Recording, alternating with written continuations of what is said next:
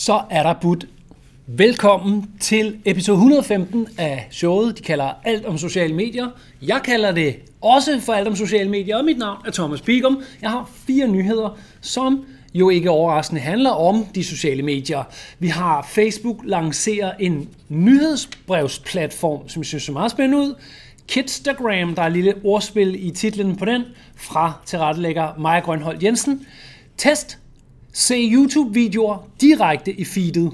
Vi skal et par skridt bagud i historiebogen, for det har man jo engang gjort, og så gik de sociale medier væk fra det der med, at YouTube havde for meget plads og jo skulle betragtes som en konkurrent. Men det skal vi lige tilbage og røre ved igen her, så som om vi skal have nogle kapitler bagud. Og så den fjerde og sidste episode, det er Watch Out, TikTok, så er der en konkurrent mere på banen. Velkommen til 115'eren. Du kan abonnere på podcast, du kan abonnere på Bigum K's Facebook-page i videoformat, og du kan sætte flueben på, få notifikationer, når der er nyt opslag fra Bigum K's Facebook-page. Så får du showet her og showet her alene. Lad os tage fat. Nyhed nummer 1. Facebook lancerer en nyhedsbrevsplatform. Kan lyde lidt twistet, men for nyligt investerede øh, Twitter i en nyhedsbrevsplatform, der hedder Review. Og nu vil Facebook også være med. Facebook lancerer en platform i USA inden for de næste par måneder. Forfattere, eksperter og journalister offentliggør mere og mere deres arbejde uafhængigt af medier, og, vil gerne støtte denne, og vi vil gerne støtte den indsats, øh, denne indsats og gøre det lettere for dem at opbygge virksomheder online, lyder det fra Facebook.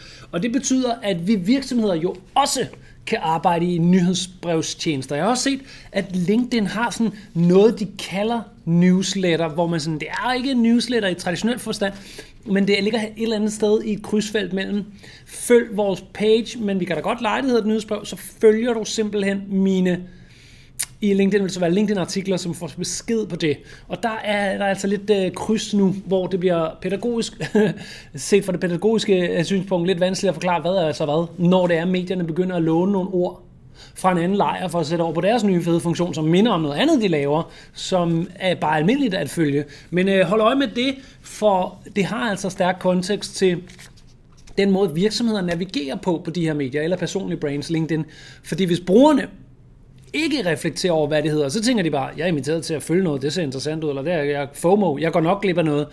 Og så kan man, som reglen er, når alting er nyt, så måske få en masse følgere, bare fordi det er nyt. Så derfor er det her et af de der øjeblikke, hvor jeg helt kraftigt anbefaler dig at holde øje med noget med at abonnere på nyhedsbreve inde i de sociale medier, som ikke er en mail teknologi, men er en social media teknologi. Og du kan allerede finde tingene i en LinkedIn-sammenhæng, og så kan du også se Facebooks nyheder via linket, der ligger i showet her, inde på Bigum K's blogindlæg, der hedder 115, som er øh, alle dagens kilder og baggrund. Der ligger to links derinde fra øh, Facebook officielt, og så også links til nyhedssejlet Social Media Today. Det var nyhed nummer et ud af i alt fire. Kidstagram. Facebook er i gang med at udvikle en version af Instagram til børn under 13 år. Ifølge Facebook er der et stigende behov, øh, behov for at børn for at holde hos børn for at holde kontakt med venner via sociale medier. Jeg vil formulere det på en anden måde, men de så vælger, at øh, aldersgrænsen for, hvornår man bliver digitalt connected, den er simpelthen faldet. Jeg har selv haft øh, kids i folkeskolen, og ved den store kid, jeg har, der var det sådan anden tredje klasses diskussion, om der var mobiltelefoner, da mit yngste kid så kommer i folkeskolen, så var det sådan nærmest børnehaveklasse diskussion, det vil sige, hvornår de fik en telefon i hånden og kunne sende sms'er hjem til, til forældrene, og man kunne få fat på dem, har altså aldersklassemæssigt rykket nedad, og de sociale mediers grænse 13, den har stået stille på grund af lovgivning, ikke? Og øh, behovet ligger så nedenunder, så er der altså et helt øh, marked for at lyve sig ældre, end man er, så man kan komme i gang på de sociale medier. Men Snapchat har længe haft en kids-only udgave af sig selv, Øh, og her kommer så Kidstagram. YouTube har også en vej ind. Den kom sidste år nævnt her på showet. Ifølge Facebook er der stigende, det her stigende behov. Facebook vil derfor udbygge et af deres eksisterende produkter. Versionen får en helt ny sikkerhedsfunktion og bliver i det hele taget tilpasset til børn. Den bonushistorie Instagram har netop udrullet en række nye retningslinjer, som skal forsøge at begrænse interaktion mellem teenager og voksne. For eksempel kan voksne ikke længere sende beskeder, beskeder til teens, som ikke følger dem sige, uanmodet kontakt bliver begrænset, når det går lidt for øh, offensivt, kan man sige, øh, gennem aldersklasserne. Øh, og offensivt upassende, kunne man også kalde det. Du må kontakte mine forældre, hvis du skal i kontakt med mig. Der er simpelthen spærret der.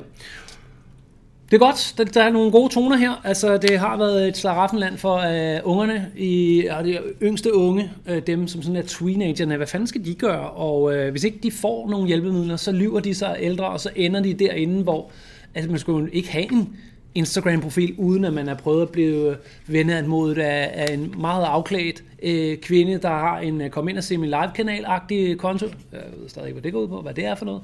Men det hører jeg meget om. Og øh, den anden vej, scammers, der vil have penge ud af en, og alt muligt øh, fitterballade, som øh, ligger i de der øh, helt naturlige afkrog, øh, naturlige er det desværre ikke, men altså øh, i de der afkrog af sociale medier tilstedeværelsen, som jo lidt er et problem når vi er helt nede ved alder 10, 11 og 12 af dem, der lyver så ind mod 13, 14, 15. Ikke? Så jeg synes, at det er positivt. Andre forlydende lyder lige, da det der kommer ud.